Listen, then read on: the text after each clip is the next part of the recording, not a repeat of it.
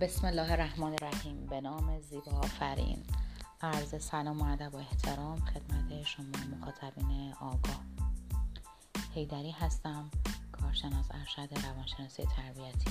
توی این فایل صوتی قصد داریم دقایقی رو در مورد ارتباط موثر گفته کنیم.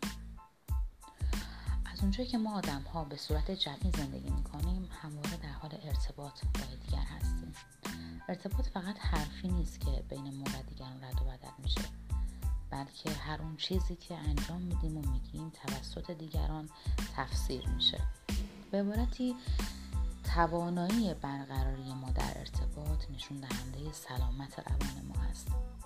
کسانی که از توانایی ارتباطی بالایی برخوردار نیستند غالبا دوستان کمی دارند و شبکه های اجتماعی و حمایتی محدودتری هم دارند.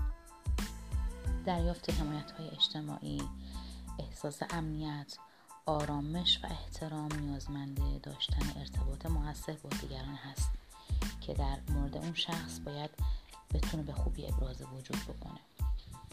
یه تعریف بسیار مختصر رو در ارتباط با ارتباط موثر خدمت شما بگم.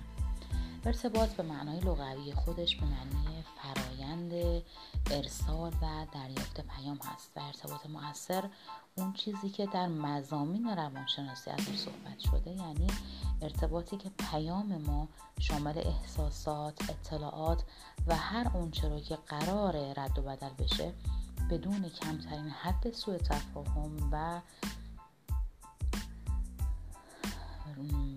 سوء زنی ارتباط برقرار بشه.